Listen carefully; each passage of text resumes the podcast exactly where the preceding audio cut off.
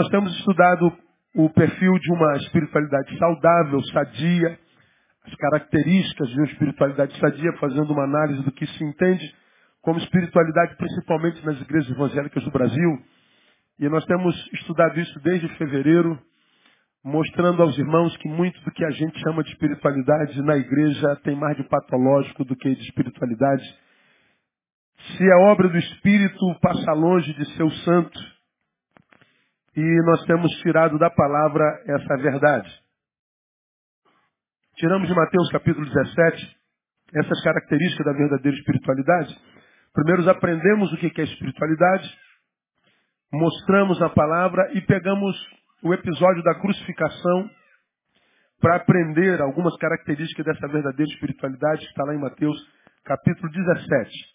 E aprendemos desde fevereiro as primeiras três marcas nas quais nós estamos debruçados desde então. A primeira marca é que a espiritualidade é cristocêntrica. Cristocêntrica. Este é meu filho amado, a ele ouvi. Ele está do lado de Moisés, que representa a lei, está do lado de Elias, que representa a profecia, e a voz vem e se dirige a Jesus. A ele vocês devem ouvir. Não mais lei, não mais profecia, Jesus. Jesus é o centro de toda a espiritualidade. Qualquer espiritualidade que vá além dele ou fique aquém dele deve ser de toda descartada, sem a, menor é, é, é, dúvida, sem o menor medo. Dispense, passa por Jesus, passa, então abraça. Não passa por Jesus, não. É coisa do velho? É. É coisa da lei? É. Vaza. Porque você vai perder tempo na vida. Segundo, nós aprendemos que uma outra marca dessa espiritualidade saudável, ou seja, que faz bem, é que a cruz é sua coluna vertebral. Ou seja, se a espiritualidade não passa pela cruz, foge dessa espiritualidade. Ah, o texto diz que Jesus, Elias e Moisés, ou seja, a lei, Cristo e a profecia, conversavam sobre a cruz. Conversava sobre o sacrifício de Jesus nós aprendemos o que é a cruz de Cristo e qual é a nossa cruz. Por isso ele disse, alguém quer vir após mim, negue-se a si mesmo, tome cada dia a sua cruz.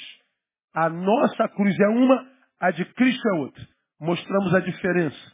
E há muita gente carregando uma cruz, imaginando que é sua porque parece com a de Jesus, que foi a da dor, do sofrimento e da traição. A nossa não tem muito a ver com isso. Então estamos há seis meses falando sobre isso.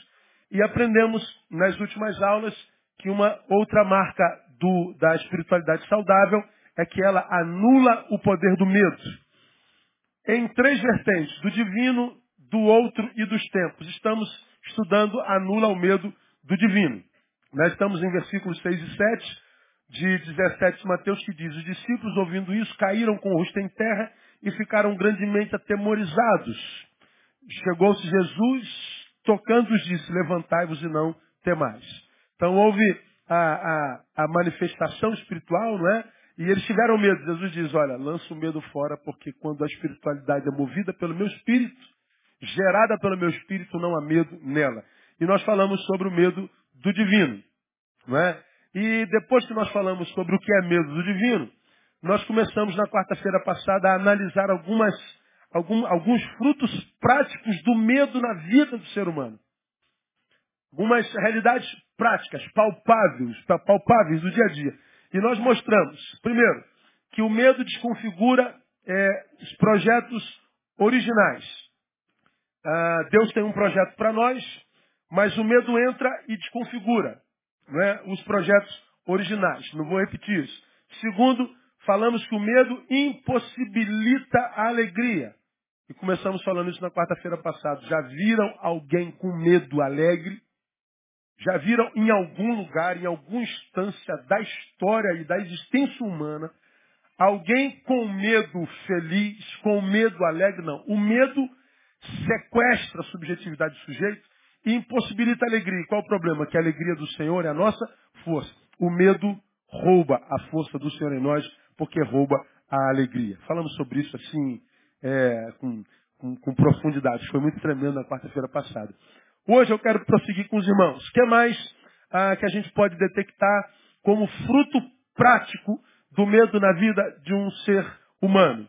O medo produz o quê? Pode anotar, auto-incredulidade, ou seja, incredulidade em nós mesmos. O medo rouba a confiança que eu tenho em mim. O medo rouba a confiança que você tem em você. O medo rouba a confiança que nós temos em nós. Por que, que o, medo rouba o poder que temos em nós? Porque ele diminui ah, o valor que damos ao nosso potencial. Vamos lá, um exemplo prático. Ah, ah, vindo para cá cedo, eu paro o carro no Catonho porque a polícia havia fechado. E o trânsito está grande. E disseram que aquele, aquela, aquela, aquela, aquela parada policial estava ali há muito tempo. E aí quem está errado no carro, você vê logo que ali no Catonho, na, na... A Blitz era depois do... Como é o nome do restaurante que tem ali? Estou desconcentrando. Rancho das Morangas. A, o, o, o, a Blitz era para cá do Rancho das Morangas. Aqui para lá antes, só que na mão para cá. Então, no Catonho, na, na- no Rancho das Morangas, tinham dezenas de carros parados. Uma vez que a Blitz era depois dele. Os carros que pararam antes da Blitz no Catonho, pararam por quê? Com medo da Blitz. Por que, que eles estão com medo da Blitz? Porque eles estão o quê? Errado. Pois bem, até aí tudo bem. Bom, estou passando com o meu carrinho lá. Aí, meu vidro estava aberto, aí alguém me conheceu. O carro estava bem separado, aí o cara meteu a cara dentro do carro e falou assim, pô pastor, me dá uma carona aí. Olha, um susto. né? Pô, por quê? Não, eu tenho um compromisso lá de lá, eu tenho que chegar no quartel, e, e- e- no quartel não, eu tenho que chegar no meu compromisso, ele falou onde ali, eu tenho que chegar no tal compromisso, tal hora, pô, essa blitz sai um tempão, eu estou todo errado aqui, não sei o quê, que vai papá. Eu falei, entra aí. Ele entrou, parei na blitz. Boa tarde, boa tarde, documento, documento. Vai com Deus, eu mesmo, embora. Passei. Quando eu chego na curva do Catonho, na curva do, da descida, o cara diz assim, encosta aqui. É o assalto. O cara me chama de pastor, desgraçado, me conhece, e diz assim, é o assalto. Falei, como é que é, irmão? Pô, cara, eu, eu não tenho medo. Eu, um dia eu acho que eu morro no assalto, foi um dia sem poder. Ah, eu falei, tu vai me assaltar? Então tá. Tu vai me assaltar em movimento. Acelerei o carro e desci no. Sinal amarelo. Tá pronto para morrer? Não vou parar naquele cruzamento. Pô, pelo amor de Deus, parou. O sinal tá amarelo. Vamos morrer juntos. Pelo amor de Deus. Aqui, agora tarde. Parece mentira, não parece? É verdade. Vou morrer juntos. Não, pelo amor de Deus, para o carro. Ó, vou parar para quebrar teu galho. Eu parei o carro e desceu e saiu correndo. Não parece historinha do pastor Neil? Não faça isso na tua vida. Você não é maluco o suficiente para fazer isso. Analise essa situação comigo. Louca, irresponsável, impraticável. Eu sei porque eu faço essas loucuras. Não faça. Por que, que o ladrão pediu para eu parar e descer do carro? Me diga. Medo. Ele estava com medo do quê? Da morte. Eu não estou pronto para isso. Veja a que níveis existenciais um doente chega. Eu digo que estou com arma, ele não mostra. Então está dizendo, eu sou capaz de te matar. Eu tenho coragem para tirar a sua vida, mas eu não estou pronto para perder a mim. Eu tenho medo. Por que, que tem medo da morte? Por causa da realidade do destino. Medo. Eu não sou capaz de bancar o que eu estou fazendo. Eu não tenho como pagar o que eu estou fazendo. Eu não tenho capacidade, eu não tenho cacife. Agora, eu, sou, eu, sou, eu sou analista, né? A pergunta racional. Se eu não posso bancar uma coisa, para que, que eu entro? Tira o ladrão e tira essa idiotice que eu fiz agora à tarde. Racionalmente, foi uma idiotice racional. Tira.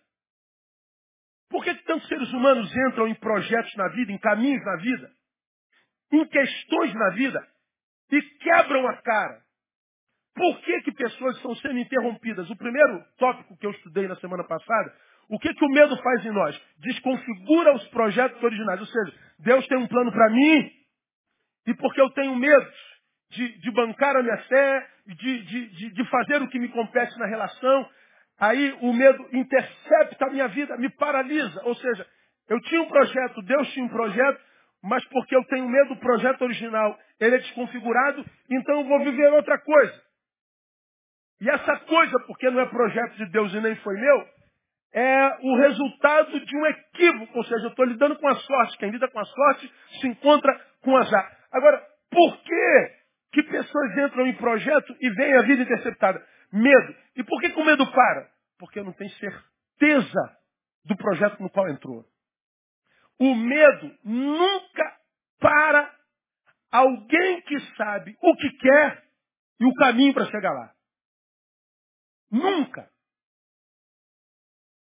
Por que, que a gente está vendo essa sociedade, como eu falei no início, desgraçada, vivendo uma vida que não vale a pena, odiando-se a si mesmo, em crise com Deus, porque ele acha que o culpado é Deus dele ter se transformado nisso, se transformou, em crise com o mundo e com todo mundo.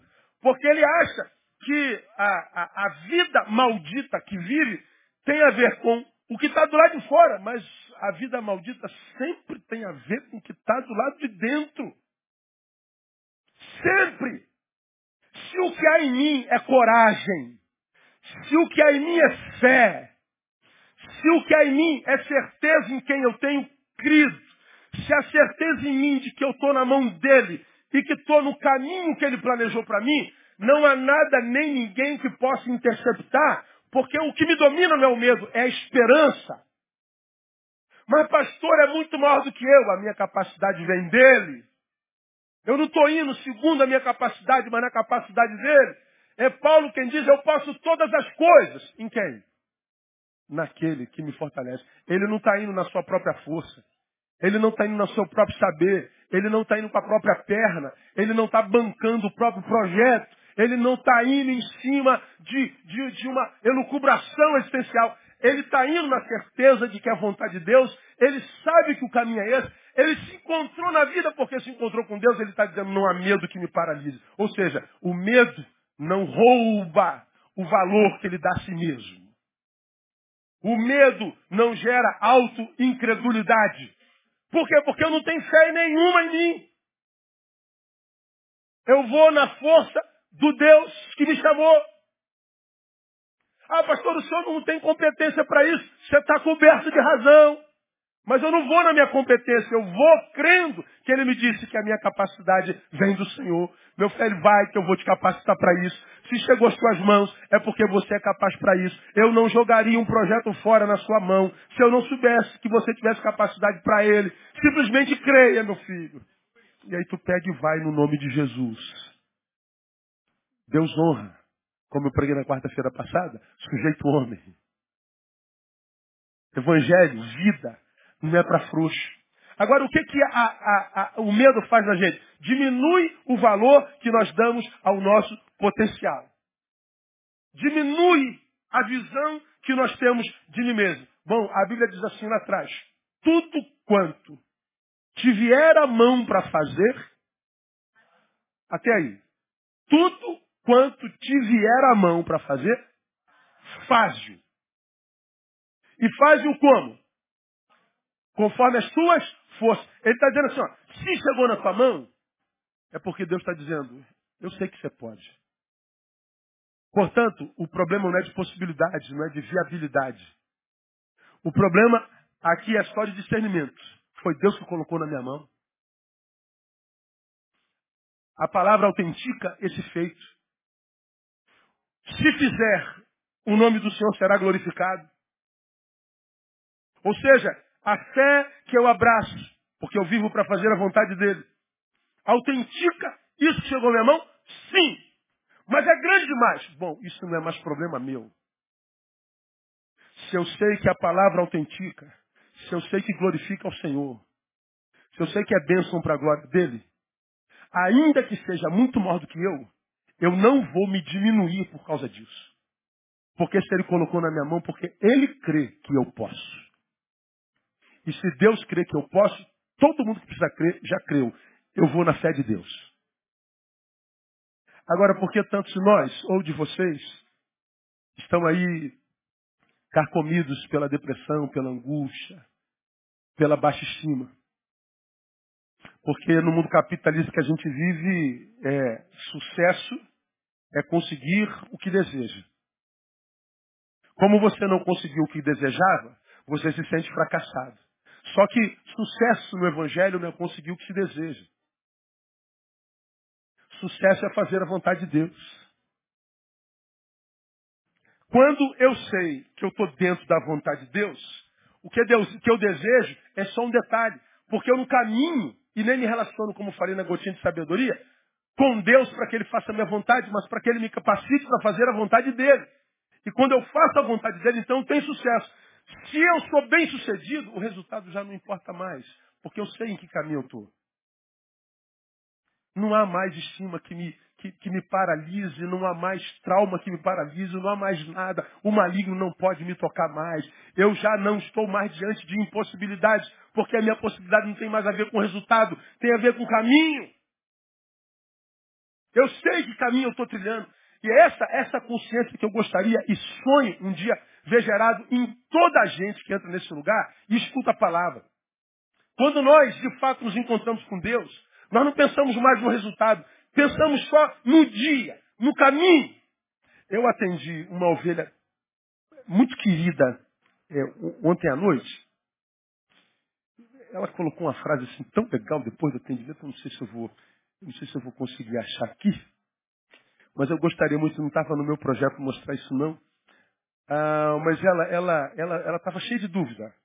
E quem conhece ela vai saber, ela está morando no exterior, trabalha na ONU e está fazendo, o, acabou de fazer o mestrado dela ah, lá na Europa e tendo acabado de fazer o mestrado, agora ela se inscreveu na, em algumas faculdades da Itália para fazer o doutorado.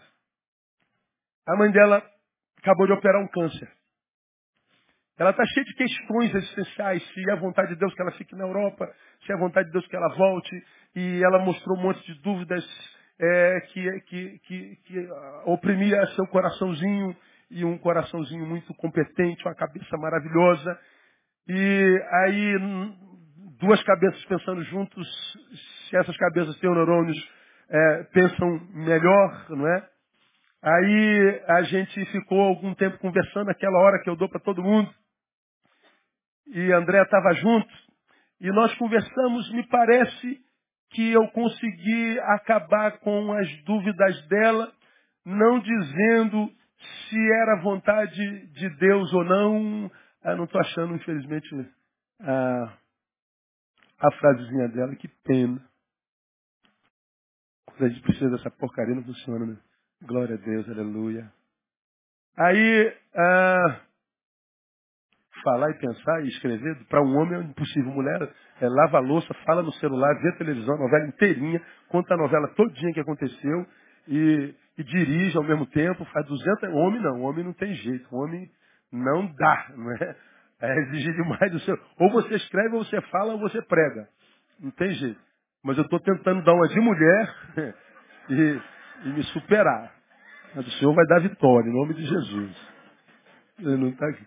Ele não está aqui, não. Oh, Deus do céu, Jesus amado. Ela, Jesus, mostra me gerendo aqui. Não, não dá não. Não vou achar não. Caramba, que pena. Que pena, não está aqui. Eu queria achar, mas estou todo enrolado aqui, que eu não sou bom nesse negócio de, de Jesus amado. Vou arriscar. Me dá mais 30 segundos? Eu queria abençoar sua vida com uma frasezinha que ela, que ela colocou, mas foi embora, não deu não. Pena. Ela disse que estava procurando uma coisa e descobriu que a coisa que ela estava procurando era o simples fato de ir. Ela está aqui hoje pensando numa coisa lá na frente. Puf. Preocupada com o resultado, ela não sabia se ia para a Europa, se ficava no Brasil, se fazia o doutorado, se mandava currículo. Ela está com a cabeça lá. Depois de um tempo de conversa, ela descobriu que o que eu procurava é o caminho. Aí. Esse moleque. Minha procura por si só já era o que eu queria achar. Minha procura por si só já era o que eu queria achar. Ou seja, o que, ela queria achar? É, o que ela queria achar era procura. Agora, se você entendeu ou não, é outra história. Obrigado, Thiago. Sabe o que ela quer dizer? Muitas vezes, nós estamos atrás de um teclado. Quero achar um teclado. Porque minha vida vai encontrar sentido no teclado. Ela está dizendo, não, minha vida já é vida porque eu tenho o que procurar. Eu já preguei aqui em outras instâncias sobre isso, dizendo que minha vida não vai encontrar sentido quando eu chegar no teclado. Porque eu não sei se chego no teclado porque o teclado está no futuro. A minha vida já tem sentido porque eu tenho um teclado para chegar. O que faz da minha vida uma vida com sentido não é saber se eu vou realizar o sonho de chegar no teclado, mas é o fato de ter um sonho. Você já aprendeu isso aqui. Por que, que é o sonho e não a realização dele? Porque a realização está no amanhã e eu não sei se eu chego lá. Mas está no sonho, por quê? Porque é o sonho que me tira daqui. Não é o teclado que me faz andar, é o sonho. Portanto, sentido na minha vida não é chegar no teclado, mas é ter uma razão para sair daqui. Ou seja, vencer o lugar onde eu estou, evoluir. A vida está na procura, no sonho. Mas alguns que não conseguem entender isso de jeito nenhum, acreditam que só vão ser felizes, vão encontrar sentido quando chegar lá. Seja lá onde for esse lugar. E nós não temos a menor garantia de que vamos chegar a qualquer lugar. A única garantia que nós temos é que Deus supriria as necessidades desse dia. Basta cada dia o seu mal. Agora, o que, que o medo faz da gente? Prende a gente aqui. Incapacita a gente, inclusive, de sonhar. Incapacita a gente de olhar para frente e imaginar que dias melhores virão. Por que, que dias melhores virão, a gente já não pensa mais? Por causa das sequelas que o passado gerou em nós. E com medo de que isso se repita no futuro. E com medo de repetir-se no futuro, a gente fica paralisado no presente. E quem está paralisado no presente tem a vida como inimiga. Porque a vida nos é dada para ser vivida. E não para ser desperdiçada. O que, é que o medo faz em mim? Rouba de mim a fé em mim mesmo. O que, é que o medo faz de mim? Diminui o valor que eu imprimo a mim mesmo. Aí nós vemos os paralisados, olhando para as circunstâncias, dizendo o tempo inteiro, é maior do que eu. Eu não vou suportar. Meu Deus, onde é que tu estavas? Meu Deus, por que, que o desespero vem? Porque acredita que Deus abandonou. Bom, você já aprendeu que quem não espera, se desespera. O desespero é alguém que perdeu a capacidade de esperar em paz e por que, que a paz foi embora? Porque que o medo entrou. O medo entrou gerando desespero. Bom, a incredulidade quanto a si mesmo, quanto ao seu potencial, de que você não pode, é o oposto de Filipenses 4,13, que eu já citei aqui. O que que Paulo diz em Filipenses 4,13? Canta aí para mim vocês. Todos juntos, vamos juntos? Posso? Quantas coisas você pode? Em quem? Naquele que te fortalece. Agora, só para você pensar na cama. Lembrar o que você já sabe. Quando Paulo diz posso todas as coisas daquele que me fortalece, ele está dizendo o seguinte, ah, eu posso todas as coisas mesmo. E você entende que coisas são essas? Em que circunstância ele escreveu isso? Quando você lê o 11 e o 12. Não digo isso por causa de necessidade, porque já aprendi a contentar-me com as circunstâncias em que me encontre. Sei passar falta e sei ter abundância. Em toda maneira e em todas as coisas estou experimentado, tanto em ter fartura como em passar fome, tanto em ter abundância como em padecer necessidade. Posso todas as coisas naquele que me fortalece.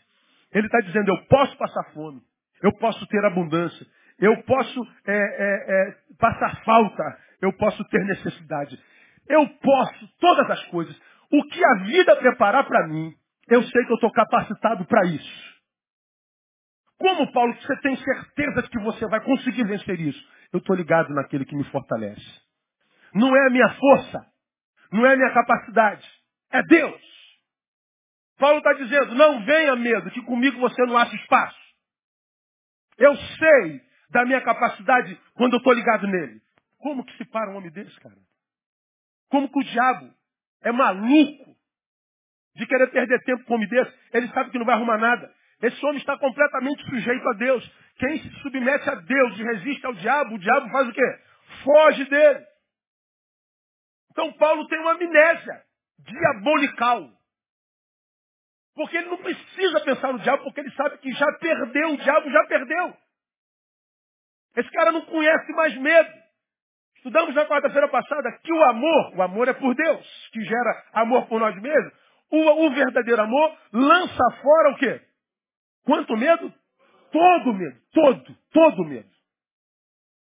Falamos da diferença entre medo e falta de bom senso. Agora, medo não paralisa quem sabe a quem serve. Porque esse medo que tira de mim a capacidade que, que, que, que, que eu sei habita em mim, esse não nos domina mais. E eu posso falar sobre isso assim com tanta propriedade, meu irmão. Se tu quer conhecer um cara complexado, olha para mim. Se tu quer conhecer alguém que foi complexado, que duvidou de si, mas ao ponto de, de desejar morte.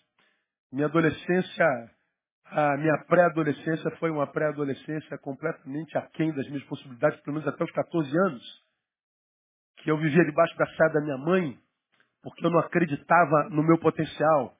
Ah, você tem ideia? A minha pré-adolescência foi tão, tão traumática que criado na igreja, quando uma, uma, uma, uma, uma garotinha olhava para mim e sorria, na nossa nossa tempo a gente falava, está me dando mole. Hoje ainda usa esse termo, usa, não usa?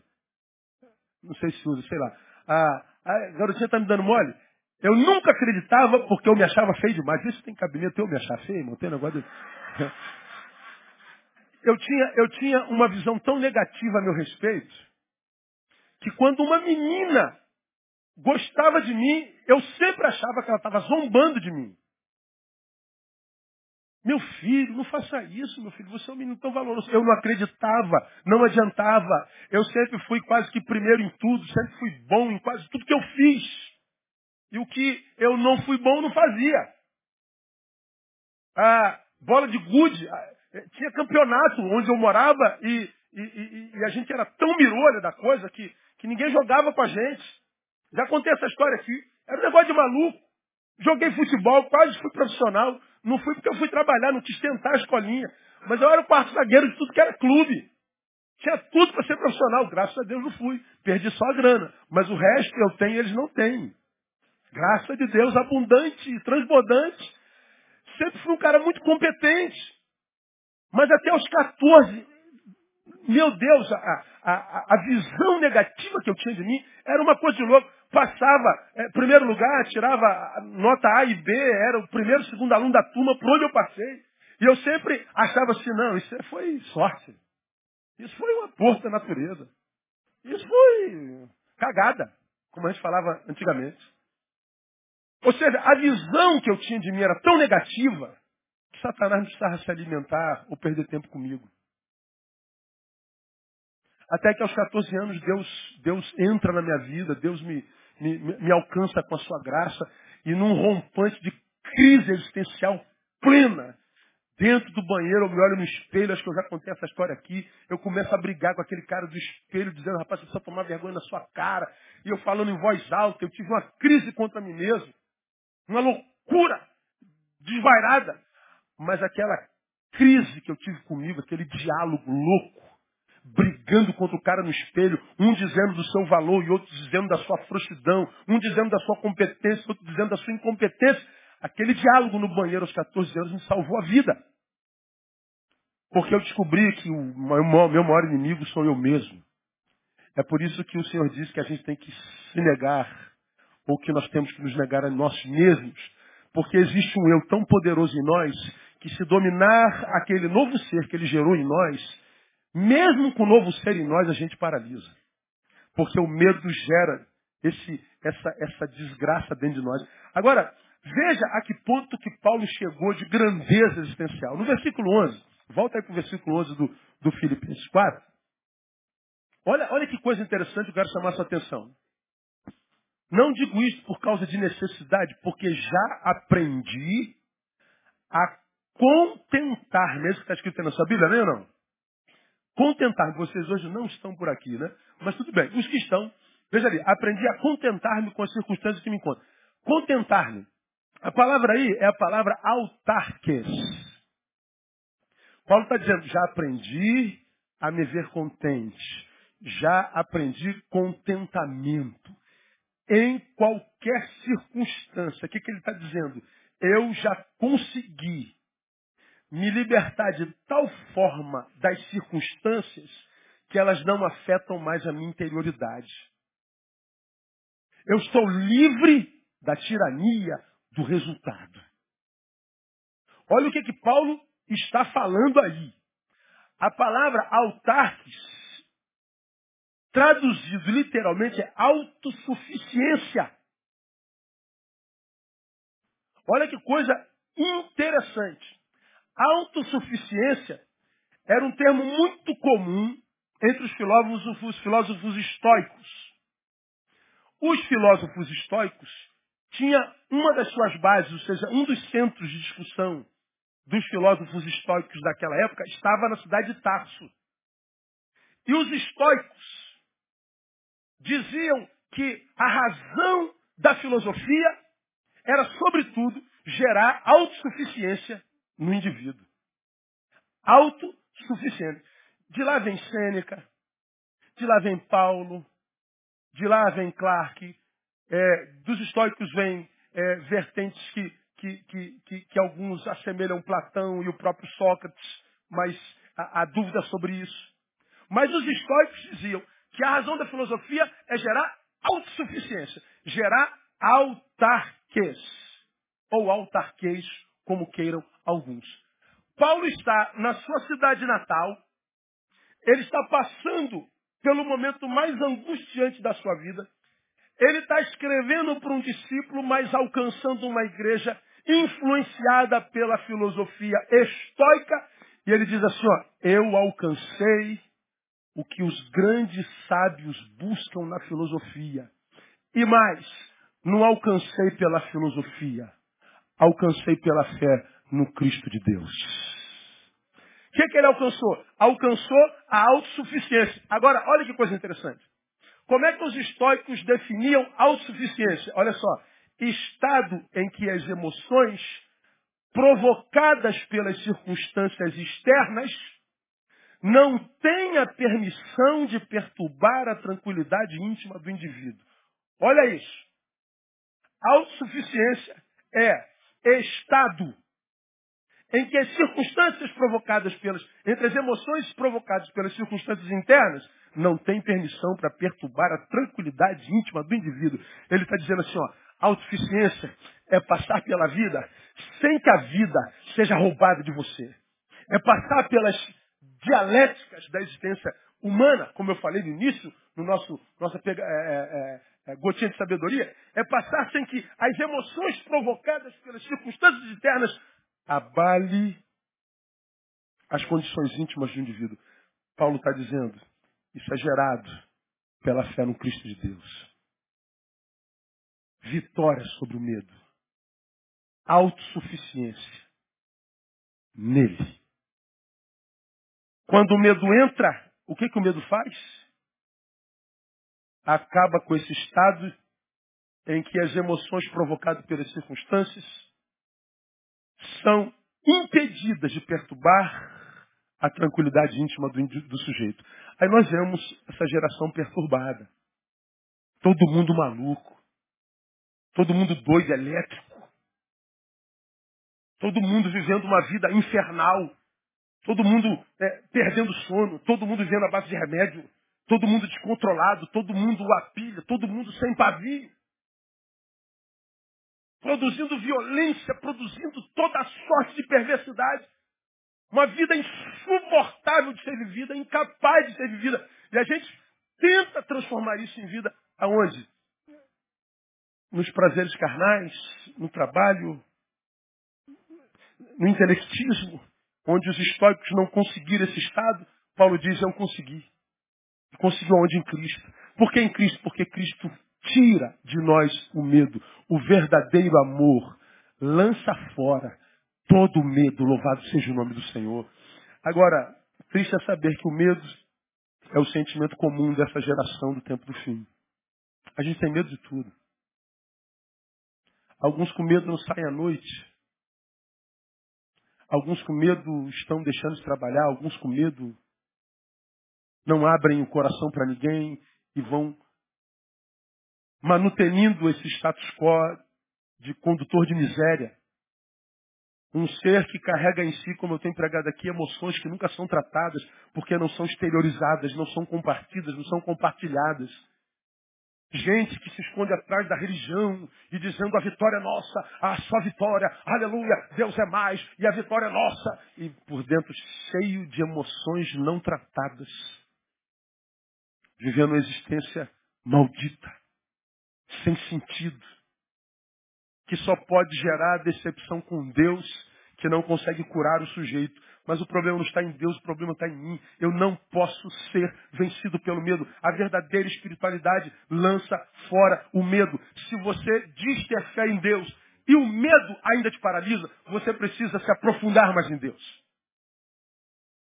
Você precisa ir além nessa relação. Tem que sair dessa superficialidade. Porque a paz de Deus domina mesmo o coração. E quando a paz domina, não há medo, irmão. Se há medo, não há paz. Ou a gente aprende, irmãos, ou a gente vai se enganando. Auto-incredulidade, a baixa estima gerada pelo medo, é também medo de enxergar as nossas próprias potencialidades. Por quê? Se eu enxergo minha potencialidade, eu vou ter que realizar. Não, eu tenho capacidade para isso. Então vai lá e faz isso. Alguns se escondem atrás da baixa estima porque ele tem medo de enxergar a própria competência. Isso é inconsciente. E por que, ele tem medo de enxergar a própria competência? Porque ele vai ter que realizar. Mas ele tem medo de realizar, ele se esconde atrás da baixa estima e muitas vezes da pena que sente de si mesmo. Por que, que você acha que há tanta gente pedindo a Deus para curar as emoções e não acontece a cura. Porque na verdade pede, mas não deseja de fato. Porque se ele tirar o medo, você vai ter que realizar, vai ter que botar suas potencialidades para fora. E qual o problema disso, pastor? Se a minha potencialidade vem para fora com coragem, eu tenho medo de ir lá e fracassar. E por que, que a gente tem tanto medo do fracasso? Preservação da própria imagem. Vivemos num tempo de tanta competição que a gente tem que vencer o tempo inteiro. Com medo da derrota, a gente se acovarda da luta. É um, é um estado terrível de ser. Parece complicado explicando, mas quando a gente internaliza o saber, ele sai de nós facilmente, não precisa explicar. Ele simplesmente acontece. Ah, uma das minhas maiores angústias no ministério pastoral, irmão, é ver tanta gente com um potencial tão grande, desperdiçando potencial por causa do medo, vivendo a vida aquém das suas próprias possibilidades. Por que, que isso é angústia para mim? Porque eu atendo outras pessoas que queriam tanto capacidade para fazer, Deus não deu. Existe isso, pastor? Existe. A uns ele deu um, a outros ele deu dois, a outros ele deu cinco. A um ele fez chefe de dez, outros de cinquenta, outros de cem, outros de mil. Sua palavra diz que ele dá o dom a cada um segundo a sua capacidade. Nós somos diferentes nas nossas capacidades e competências. Podemos multiplicá-las? Podemos. Mas nós somos diferentes.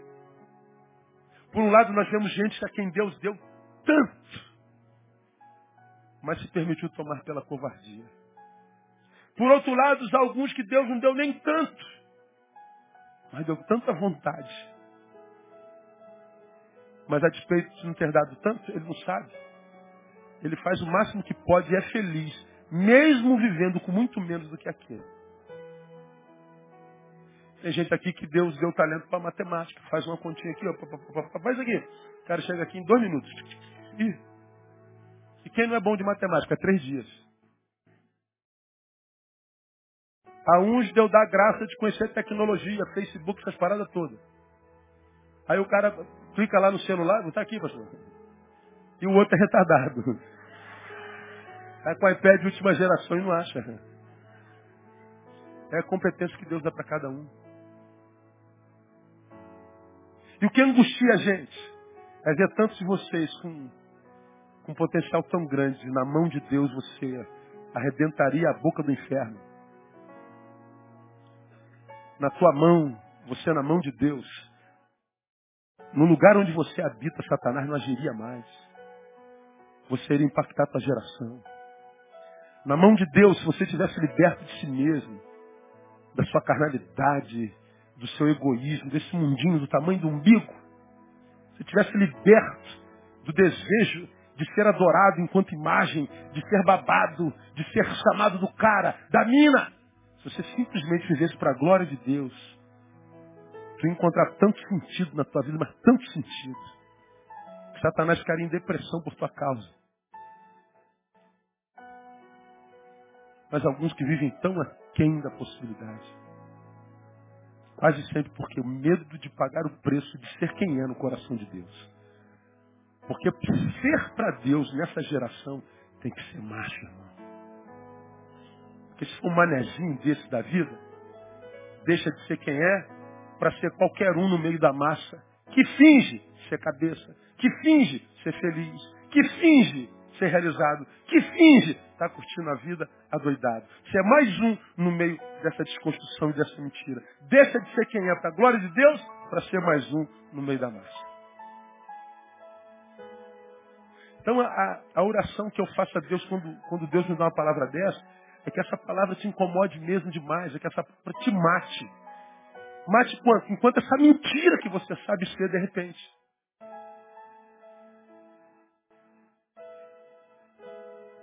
Mas se é Deus quem mata a mentira, ele ressuscita um ser humano saudável.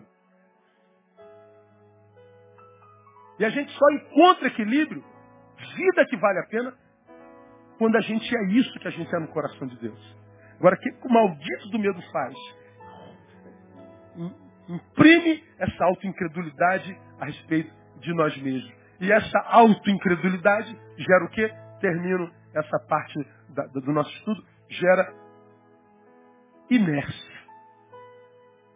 Pronto. Morte antes da morte chegar. Inércia. E a inércia é por causa dessa visão equivocada que eu tenho de mim mesmo, por causa dessa visão equivocada que eu tenho de Deus. Porque Pedro está vendo Jesus e tem medo. Não temas, Pedro. Esse, esse Jesus, esse Deus de quem a gente tem medo, ele é muito parecido com o diabo. Porque o Deus do Evangelho, ele, ele tem a sua porção paterna, mas também tem a sua porção materna. Se nos pega no colo e nos trata. nos trata como filhos, assim, meu filho, eu não, eu não criei você para ter sucesso. Eu criei você para ser feliz. Eu criei você para andar na minha presença. Eu não criei você para provar nada para ninguém. Eu criei você para convencer-se de que eu amo você do jeitinho que você é. E que você não precisa ser mais ninguém, senão você mesmo. Como alguém disse, por que ser alguém? Todos os outros já existem. Seja você mesmo. Porque só sendo quem a gente é, cara, que a gente vai conseguir ser feliz. Eu, eu, se eu ouço uma palavra dessa e me reconheço sendo alguém que eu não sou, cara, eu ia para casa e ia chorar a noite toda. E dizer, Deus, já basta, não quero mais ser essa farsa, não. Quero mais ser esse santarrão que todo mundo pensa que eu sou, não. Quero mais ser esse ungidão que tem aplauso de todo mundo, mas que tu sabes que não existe. Quero ser esse ser que vive só para mim, correndo atrás de dinheiro, de grana, de fama, de dama. Tentando se dar bem o tempo inteiro, correndo atrás, correndo atrás, correndo atrás. Não, eu quero ter um tempo para ti, eu quero andar na tua presença. Para que o teu amor me ajude a vencer o medo que eu tenho até de sonhar. Que não me permita paralisar nessa geografia que eu sei que não é o teu plano para mim. Eu ainda não cheguei no centro da tua vontade, então me permita paralisar aqui. Se você sabe que não é aí que Deus sonhou que você estivesse hoje, não pode parar aí. Tem que continuar andando. Mas pastor, continua. Eu estou com medo, vai com medo até o medo acabar. Mas pastor, eu estou muito machucado, vai machucado. Mas eu já fracassei tantas vezes, tenta mais uma vez. É aí que Deus sonhou que você estivesse hoje, vivendo desse jeito aí. É isso aí que você acha que Deus sonhou para você? Não, pastor, então levanta daí, irmão. E vai buscar ser aquele que ele pensou que você fosse nessa época da tua vida no nome de Jesus. Porque o Deus que criou você sonhou você antes de você existir. Ele sonhou que você fosse um filho, que lhe desse prazer e que tivesse prazer em dar prazer a ele. Que você não vivesse para o teu próprio prazer. Que você não vivesse para realizar teus, teus desejos. Que você vivesse uma vida que fosse respeitado pela própria vida e que visse na vida uma amiga e não um inimigo. Esse privilégio não tem o medroso. Porque o medroso ainda não descansou no amor de Deus, porque o amor de Deus lança fora todo medo. E quando o medo vai embora, a gente tem fé na gente mesmo, porque a gente tem fé naquele que nos fortalece. E quando a gente está diante de um desafio muito grande, a gente não tem medo, a gente tem alegria. Porque a gente vai pensar, pô Deus, tu tem certeza que eu posso isso? E você vai dizendo, se eu, se eu não tivesse certeza, eu não te daria isso.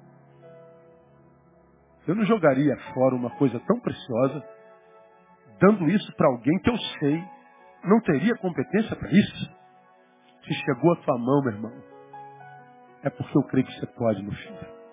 Então lança fora o medo e vai realizar, vai cumprir a missão, vai viver a tua vida, porque eu serei contigo por onde quer que tu fores, no nome de Jesus.